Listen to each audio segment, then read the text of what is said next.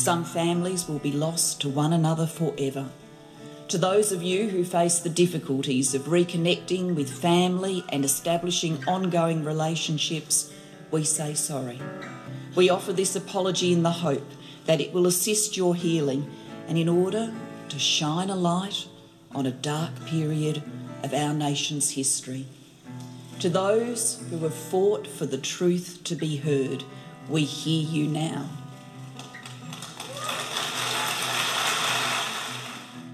You're listening to Adopt Perspective, a podcast for anyone affected by adoption.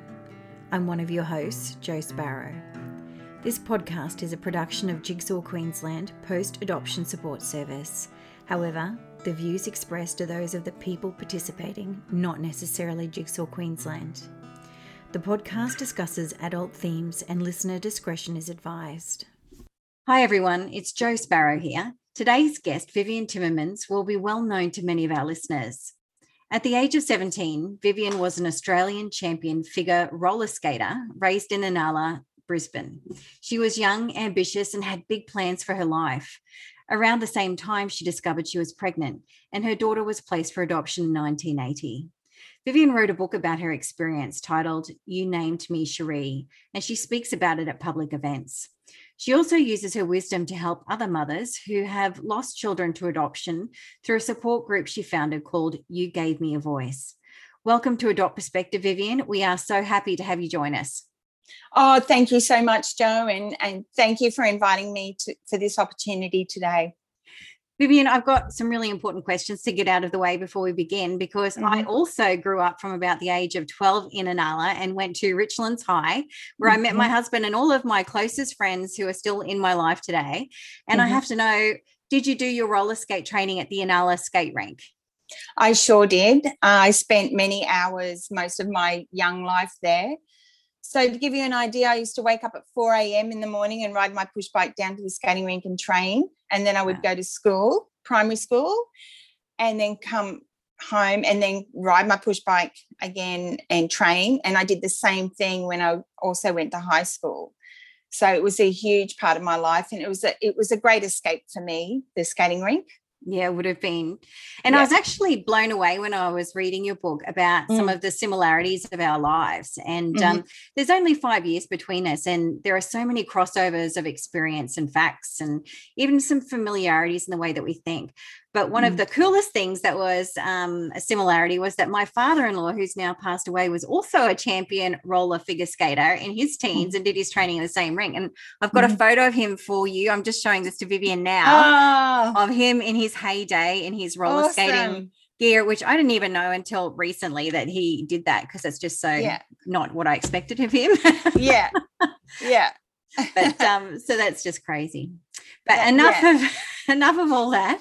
Uh, yeah. Uh, Nala clearly holds for both of us some of the mystique of our youth and some fond memories. Yes. But another truth is that in our era, Inala was also a low socioeconomic era uh, area with a lot of mm-hmm. public housing and there were serious and multi generational social issues simmering in the background of many families, including domestic violence, drug and alcohol and gambling addictions, high rates of crime, etc. Mm-hmm. Uh, can you set the scene for us of your life in Inala prior to discovering you were pregnant? What was mm. childhood like for you? Sure. Um, just a little bit back with our connection and mm. similarities. Um, it is really, it really is a small world. And this is the whole reason why I wrote my book is because um, I just wanted to share my journey and because it being an Australian story. And I just wanted to be able to to particularly actually you've blown me away a little bit too um, connect with other mothers. And to actually connect to someone who's actually been adopted is actually quite um, humbling as well. Um, so yeah i'm just happy with you know my my story at Inala. And also it gets even smaller Joe, because I actually one of there's a young girl I used to go to primary school with, and we were very, very good friends in primary school. And it turns out that she actually is an adoptee, and I met her at an, an apology.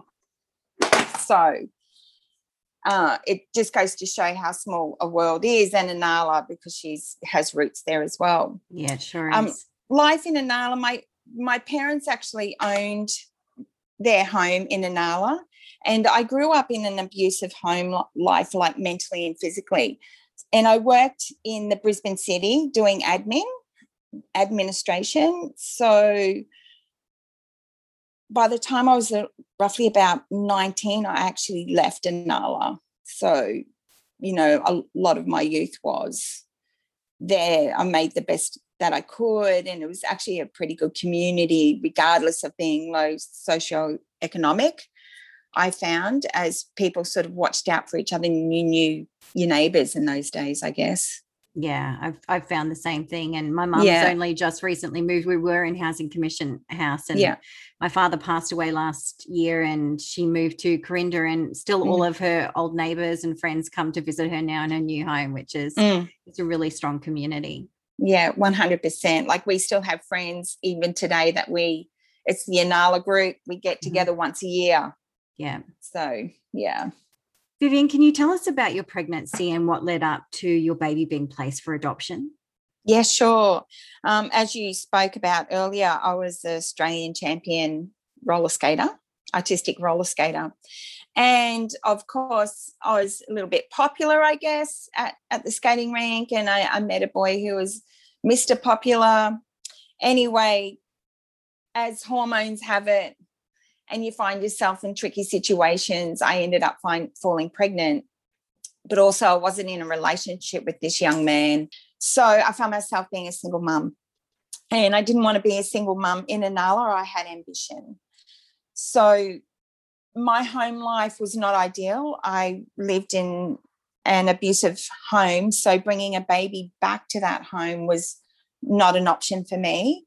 And also, we didn't have the help. Like, we didn't have the housing help and the electricity help. And, you know, you didn't have single mother pension. You had really nothing in those days. However, in the last few years, I have found or heard and realized that there was a child endowment. I think they called it back then, but I think it was like $4 a week or something. You know, like I just was not in a place to, you know, look after her on my own. And also, I, my mother was Catholic, and you know, a baby had a mother and a father, and you had to be married, and you know, that whole stigma that went with it back in those days, and the shame that it brought to the family.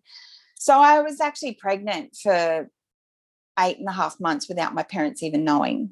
So, you know, I'm, my mother had two weeks' notice, and I go more into that in in my book, and it's a part of the, you know, the secrecy and the shame and the silence thing that surrounds us. Yeah.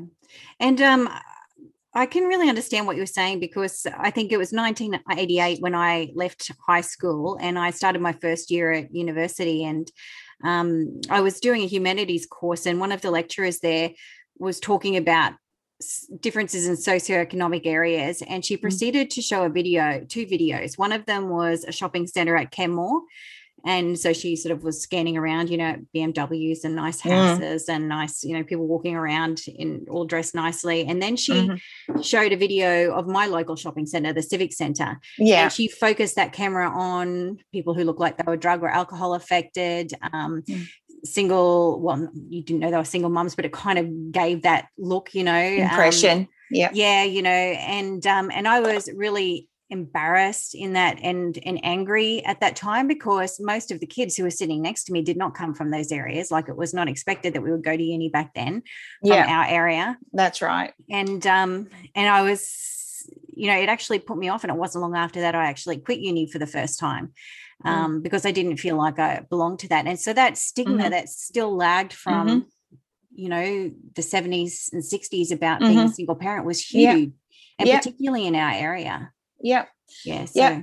And I also found um yeah, it was before I was pregnant. I used to go to job interviews in Brisbane City and they and whoever was interviewing me'd say, Oh, you went to Inala High School. And I go, Yes, I did. And then they go, Well, thank you for coming and just give me my resume back. Yeah So I ended up saying that I came from Oxley South. yeah This is crazy isn't it Yeah. um so you were saying that your um, parents didn't know that you were pregnant until you're eight and a half months pregnant. So that must have mm. been um, quite a shock at the time. Like, mm. how, how did it play out when they did find out? Yeah, it was just a shock. Unbelievable. I, I think the shock was because I used to um, read my mother's med- medical book, mm. um, her medical encyclopedia, and she was a nurse also. And so I knew where I was up to where I thought in my pregnancy. And then when it got really close, and see, I used to think, oh no, I'm not pregnant. Oh yes, I am. And it's a part of the, you know, I was 16 years old, you know, the maturity level's not that high at that age in that era. And I thought it would go away. Yeah. Yeah, but it didn't go away. And baby just kept growing. So I got to a stage where I thought, oh, I'm going to have to tell him because I think I'm close to having this baby. But I also armed myself. I told myself I was giving this baby up for adoption anyway. So this brings me to uh, something that we can chat about later too, if you like. Is I feel like that I was at the end of the forced adoption era, the formal forced adoption era. So in 1980, I guess I was forced in a sense because I wasn't given the right information. I wasn't given the right counseling and I wasn't given the right choices and the, my paperwork wasn't correct. So there's a whole lot of other things behind the scene where I can actually relate to the forced adopted generation. Yeah, yeah. Yeah. And so a lot of um, mothers were not allowed to see or hold their babies after no. they, were, they were born. What was your experience? Um, for me, I wasn't allowed to see her. It I was actually I had my I had my baby in the Royal Brisbane Hospital and I was put into a room I call it a dungeon. I don't know why. I just believe it was like in a room downstairs. I was all by myself. My legs were in stirrups. Most of the times I was left by myself. Um, my legs were shaking. And then when baby was born, I had a pillow put over my head so I wouldn't see baby. Also, they put a, a white sheet in front of, you know, like your legs so you can't see over and you can't see baby coming out. And they just, when baby was born, they just took baby and and off she went to the baby's room. And I was put into my room and I was there for a week. And it was on the last day, a young nurse came down to me and she said, Would you like to, you know, see your baby? And she said, I know you're not supposed to, but I'll take you up there. And and I'll always be forever grateful for that because I was I was able to kiss her on her forehead and look at her fingers and look at her toes and and wish her well and just pray that she had a good life. Yeah. And that is important because I mean, having that sheet up, it would be just such a disconnect. Like you physically know something is happening, but you're not seeing it happening. Yeah. Like, yeah. yeah. And in all, in those days too, we didn't have tablets to dry up the milk. They used to bind you. Mm. So it was just, you know, things like that. Yeah. Um I'm yeah. so sorry. That's okay. And I also had the option of naming her so I feel very lucky because there are a lot of women before me who couldn't name their babies. So I wasn't, I believe that I didn't have a right to name her. So they named, they, so I'm frantically looking through magazines and I found a name that I liked and it was called Cherie. So, and this is how, when I did get the phone call from her, you know, I was thinking, this can't be true. And she said, well, and I said to her, what did I name you? And she said, you named me Cherie. So hence the the name of my book. Yeah. Yeah. Let's take a deep breath. yeah.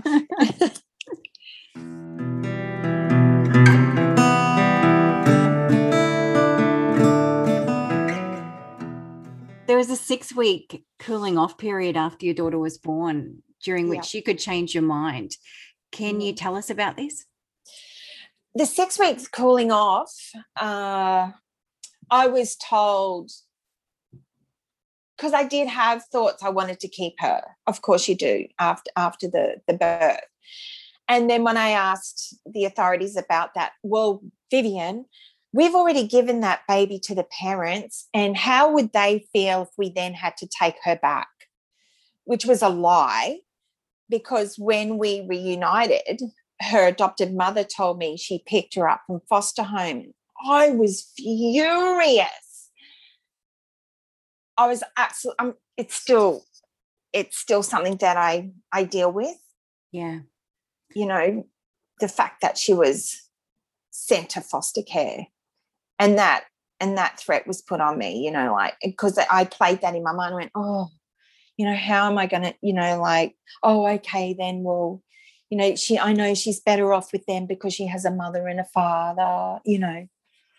So you were at home when the phone call came mm. to check yeah. whether or not yeah. you had changed your mind. Can you tell us yeah. about that? Yeah, well, um, I was living with my parents and I was actually locked in my bedroom. So when that phone call came along, I was there was no option for me. Yeah. Yeah, that choice was taken away. Yeah. Um, in my uh, parents' my mother's defense, she was actually told and advised by the nurses that this was the best thing to do. So she was, you know, there was a lot going in her mind too. I mean, it was her grandchild. However, that's just how it played out. Yeah. What was life like for you following your daughter's adoption? Um, you could say I was self-destructive. I was alcohol, drugs, didn't really give a rat's about anybody. I, I, looking back as a mature adult now, I was I was broken. You know, I needed help, and there was no counselling, nothing. So you didn't have anyone contact you after that? No, no, it was all hushed up. Not allowed to speak about it, and um, you know, even when it was her birthday, I'd say to my mother, Oh, it's Cherie's birthday today. Is it? And then that was it. And I guess that's how she coped. That was that generation. Don't talk about it. Don't get hurt. Doesn't exist. Don't acknowledge it. So just move yeah. on and get on with your just life. Move on. And that's what I was told. Now, Vivian, all you have to do is just go to work and keep continue on life as normal yeah what a joke yeah but i believed it i believed i could yeah i got to a stage where um and i do write this in the book that i was sitting in the river along the river one day and a butterfly flew on my head and i realized that i was just sobbing and sobbing and sobbing i was probably about 22 23 and I thought, if I don't let this go, I'm either going to like be very sick, like get cancer or, you know, something like that, or I'll commit suicide, or I can deal with this and turn it into good because I believed, because I really struggled with faith too at the time. And I kept telling myself over the years, okay, this has happened to me for a reason. So I'm going to turn this into good. And that's when I decided when I was strong enough and mature enough to start our support group. You initially placed um, a veto on your daughter contacting you. Um, for anyone mm-hmm. who doesn't know, that's um, a block, I guess, from mm-hmm. being contacted from someone getting your identifying information. Mm-hmm. What led you to make that decision? Well, I wasn't, I believe that my child well my daughter could contact me anytime. So i'm thinking oh god could you imagine 14 15 16 year old knocking on your door like some crazy wild child like i was you know? So i thought i have to have a veto you know like i'm not ready for that. I'm, um i've and and i've told adoptees and i've told other mums i would never ever have looked for my daughter because it was so heartbreaking giving her up. And then to actually look for her and then her say, I don't want to know you would be would be devastating for me. So when it came time to lift the veto, I thought, well, she's she's 18 now. She's gone through that really kind of difficult stage. So maybe if she wants, I'll lift the veto. So I lifted it. And then six weeks later, she rang me. Wow. So is there anything that prompted you to lift that veto? Yes. Yeah. And it's and I call it it's my Oprah Winfrey moment. And your light bulb. yeah, it was my light bulb. And um, I used to work shift work and I had a three hour break and I used to run home and watch the Oprah show at lunchtime and then run back to work and it was three adopted girls on the stage on on stools. I can remember it vividly, and two out of the three were just bawling their eyes out, going, "All I want to know is medical history. You know, we have great families. We, you know, we're in good families, and we just want to know our genetics." And I went, "Oh, I never really thought about it that way." And then I again I thought of her age, and I went, "Well, you know, I can't keep that from her. So if that's all she wants." Then I'm happy to give that so I lifted the veto. Yeah. Yeah. So six weeks later, mm. you get a phone call. Can you tell yeah. us about that? Oh my God. I was washing up. It's, I was washing up, doing the dishes, looking out the window, watching my five year old and two year old play outside. And I get this phone call Hi, can I speak to Vivian Gittins? And I went, Oh, yes. and and she she said, I think you're my my birth mother.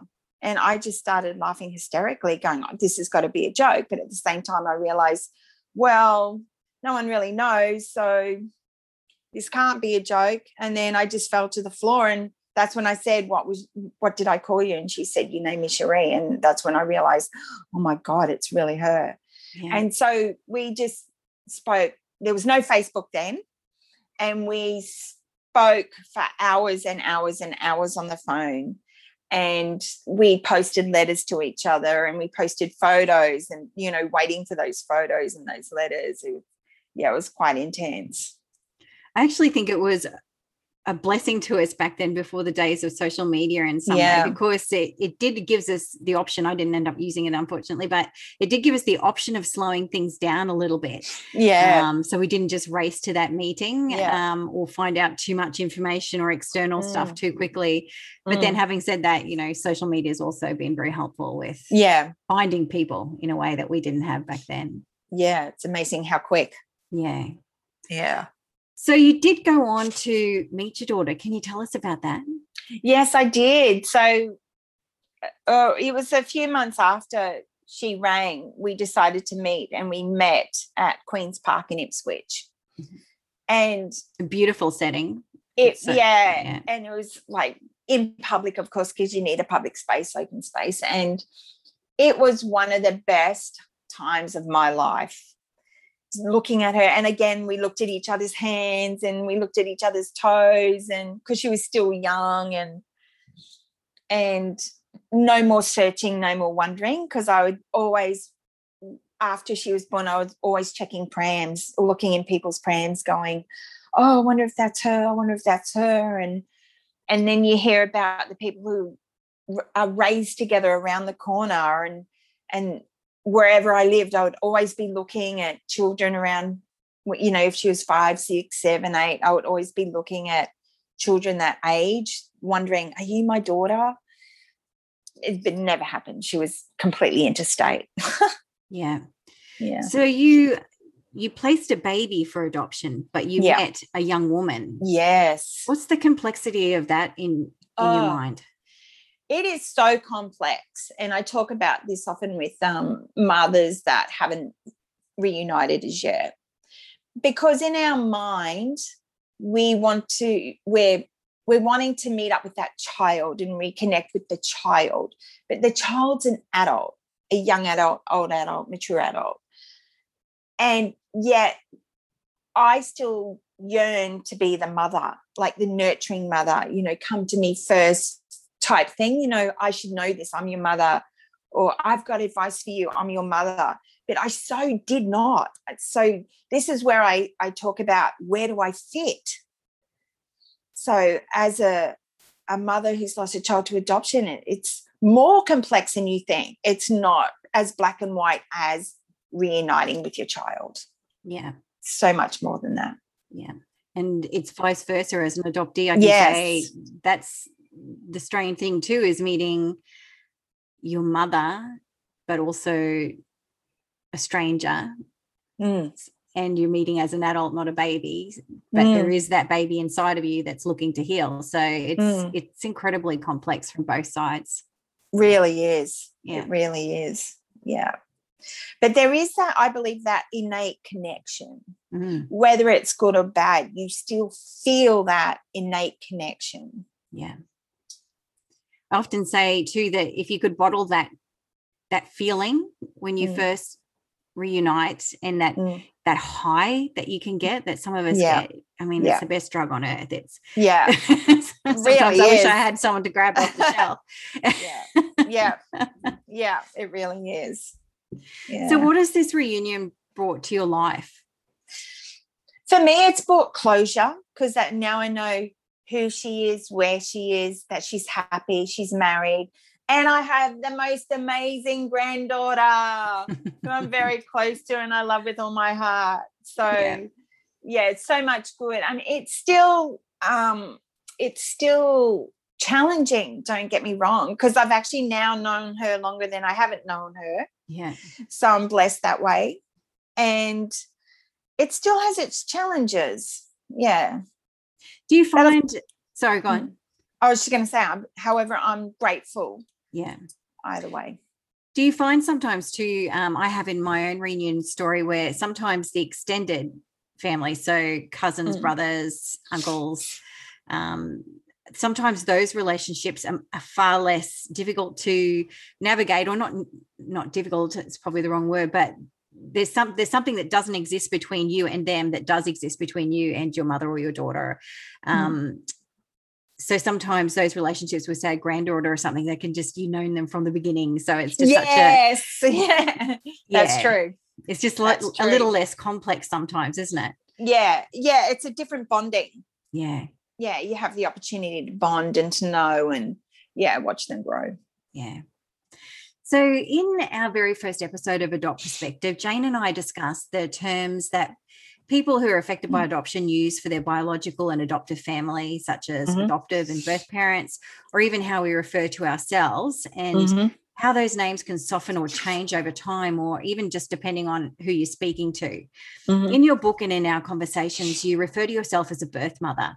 I was mm-hmm. wondering what your thoughts are around this. Yeah, good question. Thanks. Now, when I first wrote my book, I had really very little or no connection or knowledge of my predecessors. So when when I call myself a birth mother, I I please, I didn't, you know, no disrespect to the women who fought very hard, who lost children in the 40s, 50s, 60s, who were their children were called bastards, and and and they are, uh, what's the word? They are horrified by calling being called a birth mother.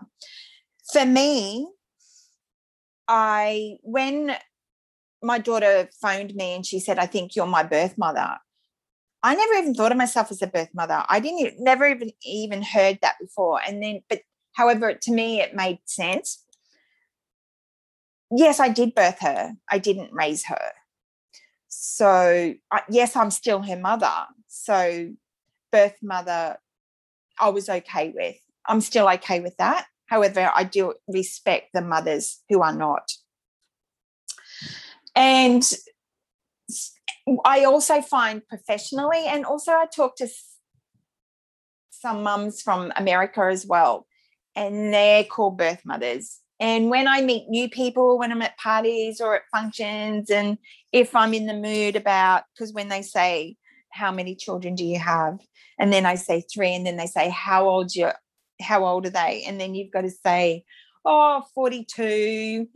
and then you can see them kind of you know, tick, tick, ticking and trying to work it out. And, and I'll say, yes, I actually lost my first child to adoption.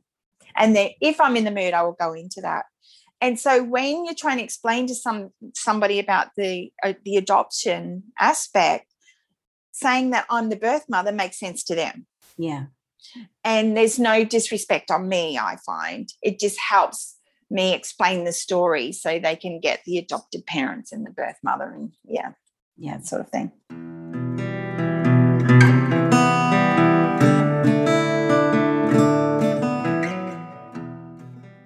The adoption of your daughter came towards the tail end of what we now refer to as the forced adoption era.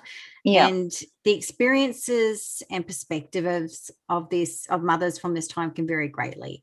And of mm. course, in your support work, you're going to have met mothers who placed um, children for adoption outside of that era.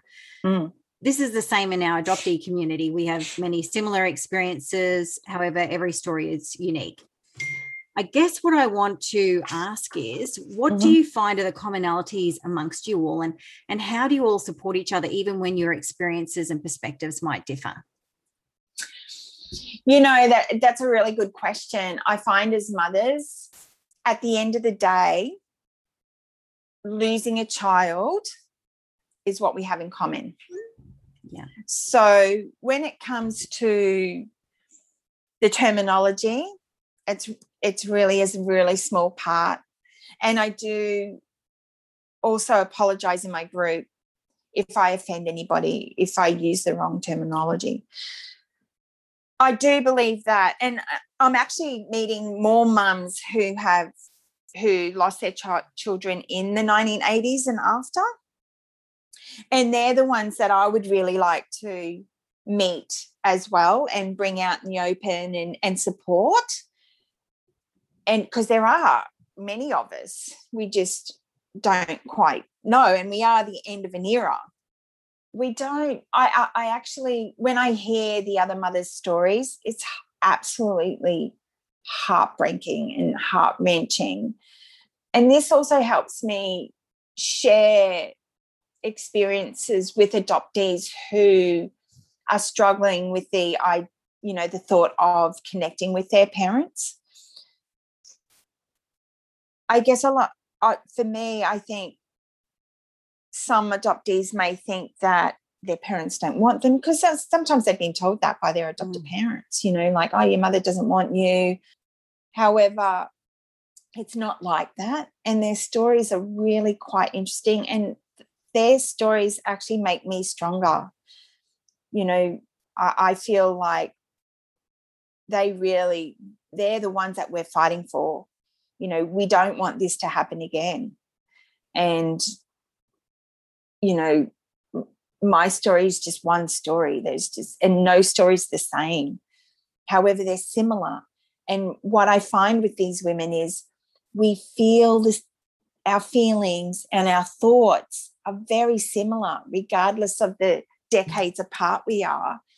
And to actually just sit in a room and talk openly and honestly and just know when you look into that person's face, they get you. Where when you're trying to talk to somebody, a friend or a friend's friend or a counselor, even that has, you know, an outside counselor that doesn't have any adoption experience, they're kind of a bit blank. You know, they don't get it. They just don't get where your soul's coming from.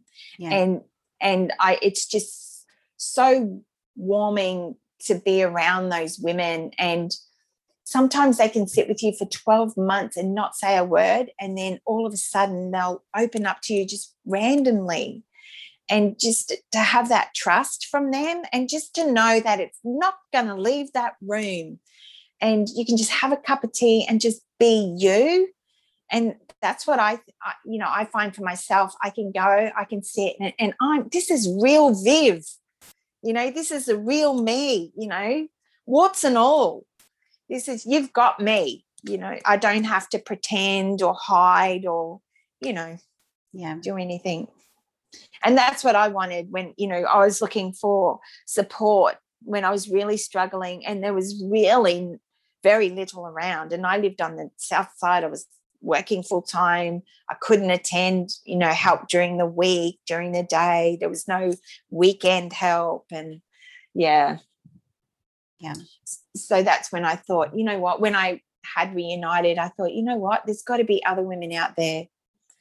Why don't I start a group, just a social group? That's all we are as a social group. We're not a formal group. It's just a social group to have a cuppa, a chat, and, you know, catch up. Yeah. And I have to say to Vivian that, like, just being on this and podcast and slowly getting to know you through different events and, and mm. chats we've had in, in, the lead up to this, some of my greatest healing has come from um, talking to um, mothers who've lost children through adoption as well and, and hearing mm. that different perspective because there's a period of time in your healing where it's very much about your perspective and then there's a period where you want to start looking out and and being able to hear it stories like yours is very important because these are conversations i would actually find difficult to have with my own um, mother mm. but I can have them with you and, and it's not so fraught and I can hear your story and um, and so it's really healing even for adopted people and other people who are mm. affected by adoption just to hear your story as well. Mm. thanks Jo and and yes and, and likewise. And it's funny because when i first started my support group journey i was only all about the mothers because i went oh i only want to deal and support with mothers because it's always about the adoptees you know? And then no i don't want to hear their stories because it's always about them. However it's very important i've learned to actually talk to adoptees because I have learnt so much from them. So even what you have to say to me helps me, even if it's just a small little piece or something that you've said. And because you actually said the same thing to me, and I went, Well, who would have thought that adoptees would have thought it was all about us? You know, like so I so it, it's really quite amazing when you do start opening up that channel and just being open yeah. and even you, you don't even have to if you if you're out there and you want to go to a support group or you want to you know for the likes of come see jigsaw and you're not really sure about it you know you can attend and not say anything yeah. you know because that's what it's all about because you learn so much by sitting and listening yeah. as well. So even if you come to my group and don't say anything you still give me a voice because i know you're there and you know i know that we can help you. If it's not me i know it's the lady that you that's sitting next to you and you know what? I've had ladies make new friendships from my group and that is like so powerful that they can actually connect and continue on having a friendship outside the meeting. Yeah. You know, and and for me that's what it's all about.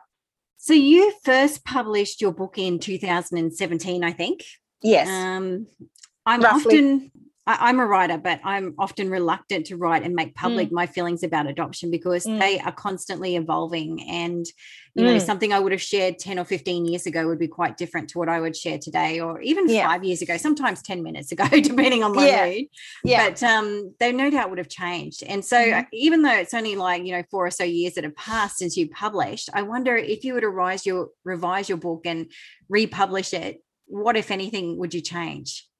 Funny you should ask that because yes, I am revising it and I have started writing another. Um, I guess what I, I wouldn't change anything that I, I would add, I guess, to my to my book. I would write about not trying so hard and just letting just letting be what is is is.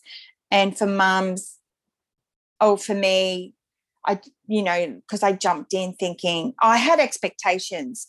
So my biggest advice would be don't have expectations. You know, um, it's really you, good advice. Yeah, just don't have any expectations. Then you won't get as hurt or let down, or when challenges come.